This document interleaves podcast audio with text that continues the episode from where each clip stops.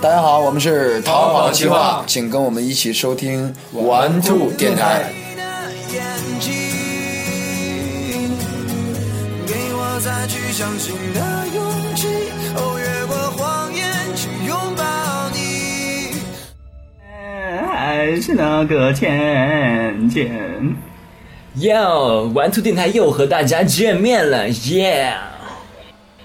耶！耶，听说你不喜欢看快乐男声哟啊？当然，就是我已经我看到那个华晨宇在唱歌，我我操！我跟你讲，华晨宇唱那首，本来之前还 OK，他之前唱的那个就是最开始第一次的那个进入二十强的那时候唱歌还 OK 吧，然后。后后来，自从他唱那个、那个、那个 F F U N 那个 V R 样之后，我就我日了，我就快疯了，你知道吗？因为，他唱的是你听过的歌呀，对不对？不是，这倒无所谓，主要是他的那个发音太不标准了。我就本来我自己从来不唱英文歌，是因为我自己唱歌就非唱英文歌那个发音就特别不标准，所以我一直在回避唱英文歌，我觉得很丢脸。但是他就觉得唱的很自然，问题是他唱那么自然就算了，还唱的很，就是发音超级不标准，你知道吗？我就完全受不了了。都是小朋友嘛，人家比你小啦。就是你都是九零年的了。我我对啊，我是觉得我是觉得就是现在的这个选秀是越来越不好看了。我我本来还蛮喜欢那个谁的，蛮喜欢那个耿奇的，后来被淘汰了。嗯，我喜欢里边一个白东东。白东东，哎，我也忘记了。好吧，我们来说昨天这个事情吧，就是在九月十三号晚上，呃七点左右发生的这个事情。就是我是我是看啊，我根本就不知道，是因为我看了杨洋他发的那个微微微信，然后他念了一句那个什么的台词，然后那个杨杨天翼又跟了一条，幺九三又跟了一条，我才。猜是什么事儿，然后又别人又发了一条，我才去看他的微博，才知道是怎么回事儿。嗯嗯。呃，我是因为你发了我才看到的，然后那个时候你知道另外的同事，你知道我有，你知道我有多八婆吗？我看到第一个消息之后，我就给我基本上认识的所喜欢的王菲的朋友，然后每个人都发了一遍过去。我也差不多，真的我也差不多，就是我必须让他们知道，我就随时走在娱乐前线啊，就是这种感觉。对。然后他们还要同时问：“真的吗？”你还要跟他们回复：“是啊，是啊。”然后还要给他们截图发过去。你还为什么每次都离婚了？我们，操，对对对，你看人家离婚了这么难过，我们还要再再再还 care 这事儿。啊，然后那个时候我同事本来每次他上节目之前都要睡觉，大概睡半个小时左右，然后我就跟他说了一句：“我说我说那个我说导那个王菲离婚了。”他说：“真的假的？”我说：“对，是的。”然后我们那个节目，你知道吗？我们节目到后半段，本来有个例行必须要就是进行的过程，因为最近在那个福州这边有个这个传统中秋节一个博赌博游戏叫博饼嘛。然后这个博饼的这个过了之后呢，本来我们本来我们有个话题的在聊，然后这个话题就放弃了，就完全就一直在聊这个王菲这个事情。我们两个就那天完全十三号那天就全全部是失控，全程失控的状态，就一直在说这个事情。然后和大家直播，然后车友也非常反应非常的这个震惊，在微信上面在问啊，到底怎么回事？哎，对啊，你又不能老是说他出家了，还要去修什么密宗之类的。嗯，那我这 OK 了，加速已经搞好了。啊，你是谁？现在欢迎到我，我们现在在节目录制过程当中，我们欢迎一下我们的芊芊到我们这个节目录制过程当中来。啊，我们首先问一下，来送 个话，送个货，送。芊芊，你觉得这个天后王菲就是你的你的女神呃之二呃，她离婚的这个之后，你的第一反应是什么？嗯，觉得还挺正常的，而且我预测的还挺准确的。我就是那个微博上面，我第一第一时间知道这个消息以后，我就觉得她可能是要出家了。我怎么现在有嗡嗡的声音？一直有嗡嗡的声音啊！天天在念经。不是啊，一直都有嗡嗡的声音啊，不是吗？芊芊，你你的声音可以大点吗？嗯，呃，其实我觉得啊，其实我觉得王菲在和窦唯之后，她就完全没有必要再结婚了。哇他们不是说看那个报道上说她不是和李亚鹏结婚没几年之后就正式皈依佛教了吧？然后在他们家地下地下室还修了个大的佛堂。他嗯，没有因为因为你不觉得这样？吗？就是就是其实他在很早飞之前从就和窦唯，你说他在很早之前那个有师傅了，呃，王菲的那个专辑叫《智勇双信》吧，还是什么？大家可以去淘宝上搜一下，一直是几千大元的高价，从来没有下来过。这一张专辑的所有收入都是捐给他师傅的这个嗯呃嗯佛教事业，给这个全世界最大的佛像的这个去捐款，这个制这这这个制造去捐款。王菲信佛教很多年，在结婚之前，这所以说我觉得这个就是还蛮正常的。再加上她最近的微博动态，一直是在西藏的一些这个密宗教派的一些这个寺庙里面，所以我觉得他离婚，我而且加上其实，我觉得王菲的这个呃离婚发的这条微博啊，就是这个语句里面的感觉，并不是说普通人的离婚或者怎么样，呃，就是更有一种无牵无挂的感觉，所以我觉得他是要出家。对。然后，然后，其实我觉得，为什么我说刚才那个，呃，王菲和窦唯之后就其实不用再结婚了，是因为你其实可以听那个音乐作品，呃，他和窦唯离婚之后发的第一张就是那个《只爱陌生人》，这是他和窦唯离婚之后的第一张，九六年吧，九六年还是九八年，忘记了。然后这张作品开始就全部变得非常的商业，虽然都非常好听，但是很商业。我记得非常清楚，他之前和那个张亚东和窦唯帮那个王菲做的《浮躁》那一张非常牛逼，那张专辑非常屌，但是不好听，就大家觉得没什么特别好听的东西。可是那张专辑在王菲的这个自己的心里面，觉得就是一直是占有最高地位的。而在王菲和窦唯结婚之后，其实他其实就没有完全就是按照自己心里面所指引的那个东西去做了。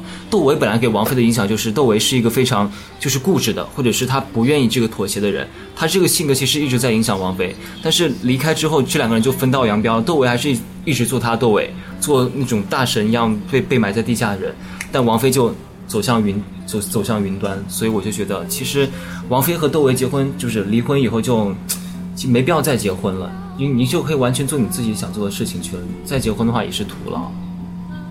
嗯，我今天也看很多人的评论，里边就是说一个事儿，就是说，呃，站在中立，就是站在一个旁观者的角度吧。他说他跟窦唯生第一小孩是吧？窦靖童，然后你看小孩都那么小的时候，两个人就离婚了。现在这个跟李亚鹏的小孩李嫣也是这么这么小孩子，就又是这么一个情况。这个旁观者就觉得这个王菲，无论是哪边提出来的，是不是有点，呃，不太对自己妈妈这个身份负责任呢？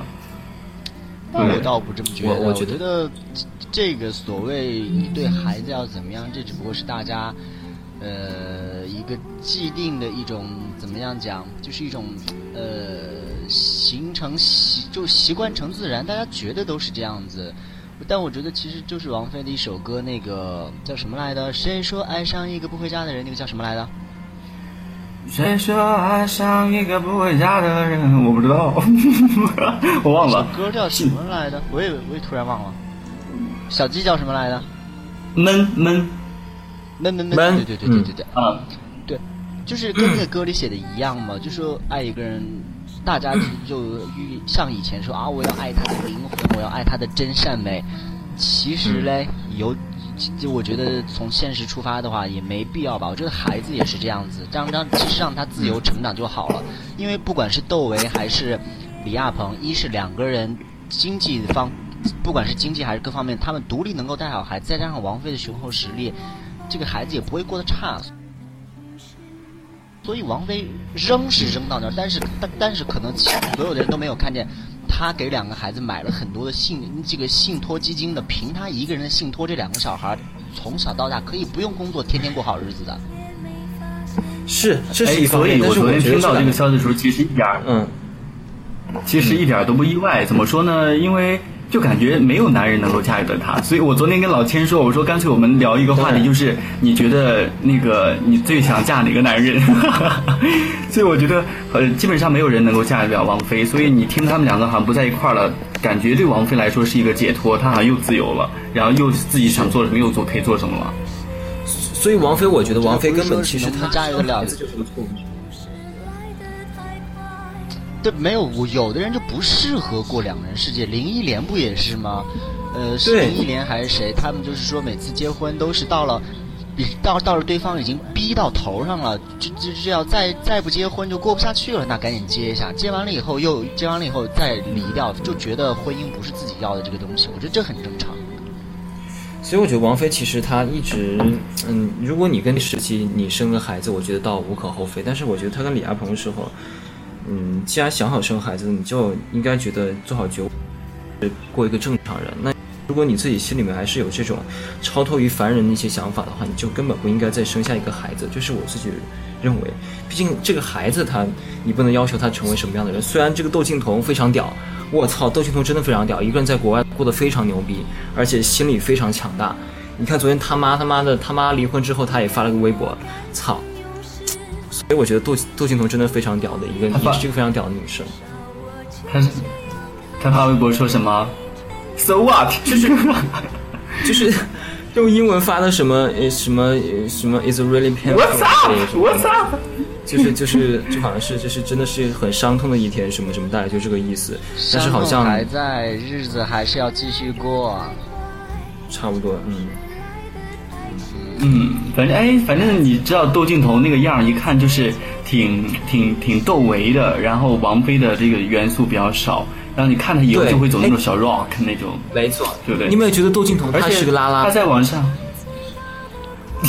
有有有有，我觉得窦靖童是个啊 T，窦靖童是个 T，而且唱歌蛮好听的，嗯，对，你可以以去关注一下。所以所以这可能就是家，所以这就是家庭环境给他造成的影响吧。应该是吧？我觉得可能更独立，更独立一点儿。小的时候，爸爸那边又不在，妈妈这边又是一个神，然后就像悟空一样。我觉得是小孩，我其其但我觉得人其实应该这样子好一点，这样子才嗯才能把自己的人生跟其他人划分开来，就不哎要跟你讲过得太一样。我跟你讲，老千生，你现在想法，我前几天看了一个微博，然后那个微博上面说说这个就是呃一个微博非常用那种大爱的那种观念去说，父母凭什么要求禁锢孩子的脚步？凭什么要求孩子留在身边？呃，不给他们足够的空间，巴拉巴拉巴拉一堆堆，就是大概说的意思就是说，你父母你不该去禁锢孩子的梦想，去束缚住他要飞翔的翅膀。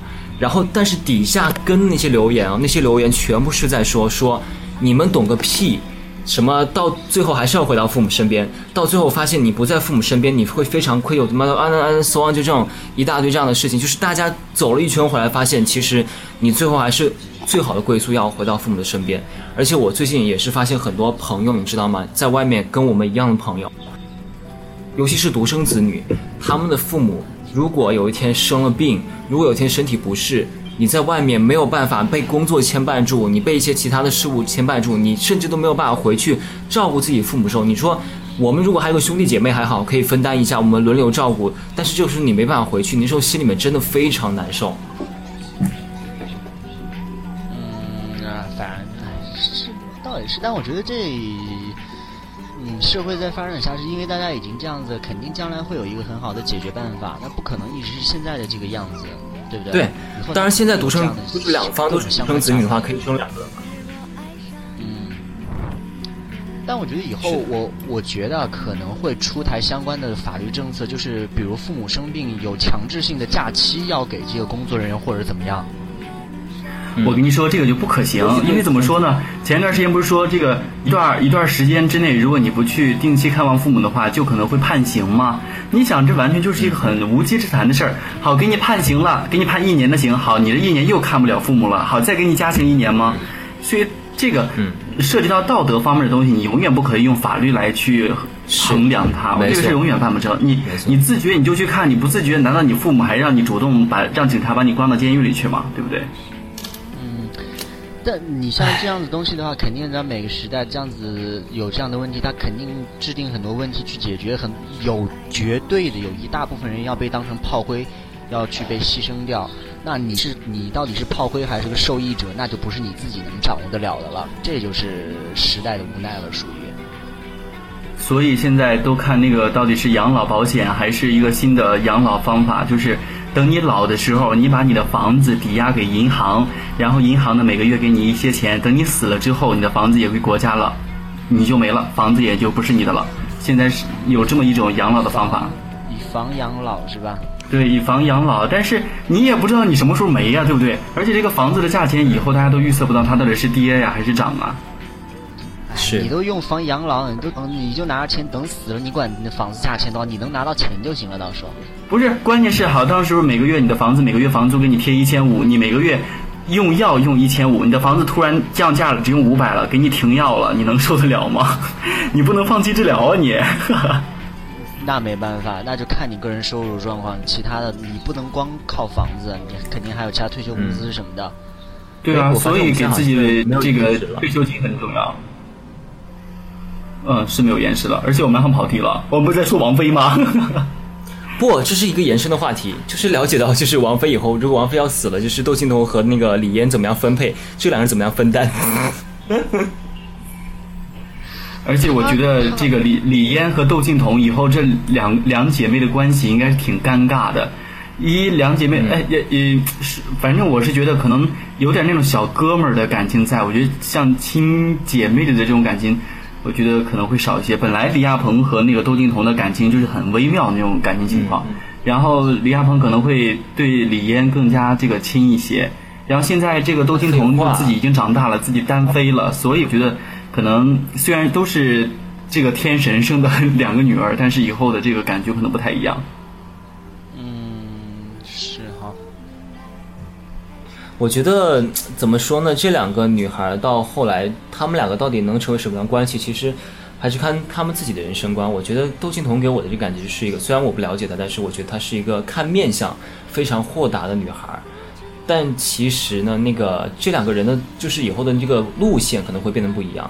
窦靖童呢，可能还我觉得还蛮适合娱乐圈的，但是李嫣，我觉得 就始终啊，虽然她这样也不大，但始终在她的这个身上感觉不到那种可以像他妈、像他爸一样。虽然他爸说实话演的戏我也不怎么喜欢，就每次都把那个演的像个憨逼一样，我觉得就他演技的确不抱有那种。除了那个九八年那个什么《将爱情进行到底》那个电视剧啊，我觉得其他都欧一般，所以我就觉得，嗯，并不是特别好的基因。除了王菲的另外一半，所以那一年王菲在那个春晚上唱《因为爱情》还是唱《传奇》的时候啊，呃，唱完之后，冯小刚是还是谁发了一个微博，就是说原来王菲是女神，现在已经回到人间了。所以我觉得现在人家只不过是来到人间体验一下生活，然后该回哪儿回哪儿去了。哎，我觉得窦靖童，你们看没看过他画的那个画？我觉得他，他跟王菲是属于完全不一样的另外一种。其实我觉得，我觉得李嫣更像王菲，但是她是另外一种那个世外，就就就就是处身于这个城市之外。他画的那个画，就是因为你你能从一个人的画里面看出来他的这个内心世界。我觉得李嫣可能就是那种真正的另外一种，就是。与世无争啊，或者是这样子的，很就很很干净的一颗心，你能感觉是。他画的那个小猫非常棒。李嫣可能，哎，现在年纪还小，所以不能下个什么定论。我觉得以后慢慢看，等到我们估计都成家了，李嫣也长大，那个时候就能表现出来了。但是王菲的这样一个结局，让我想到了当年那个演第一版《红楼梦》的那个。林黛玉里面那个女主角，不是后来也出家了吗？然后出家后来就死了吧，是吧？就死了吧。嗯，所以就是那种直到死了才又让人记起她来，而在出家这几年当中，其实没人记得她。但是我觉得他们两个不可能，王菲不可能这样的。但是李娜大家记得就很清楚啊，因为李娜虽然怎么样唱了个《青藏高原》，但是真是唱了一首《青藏高原》，供她顶几十年呢，你不觉得吗？唉我说那个是那个《红楼梦》说这些那个。哎，我但我觉得王菲其实这个其实就是一个启示录，算是对所有人，应该应该对每个人的触发是不一样的。嗯，哎管他出发不出发的，反正事事儿已经发生了。就像人家说的，人家离婚了，难道就能嫁给你吗？你你有你有那个闲钱吗？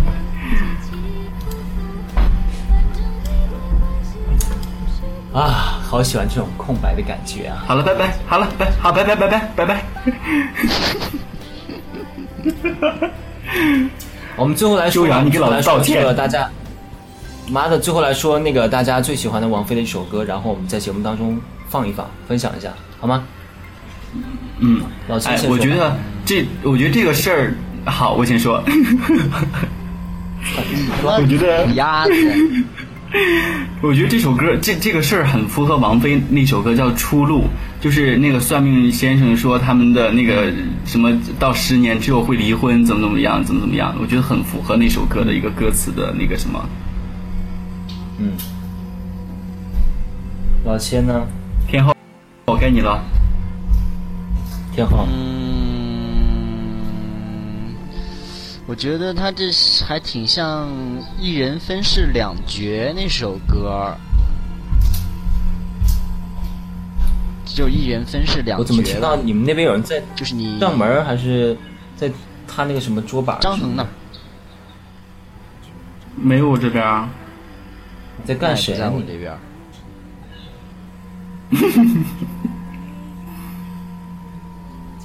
一人分饰两角，好，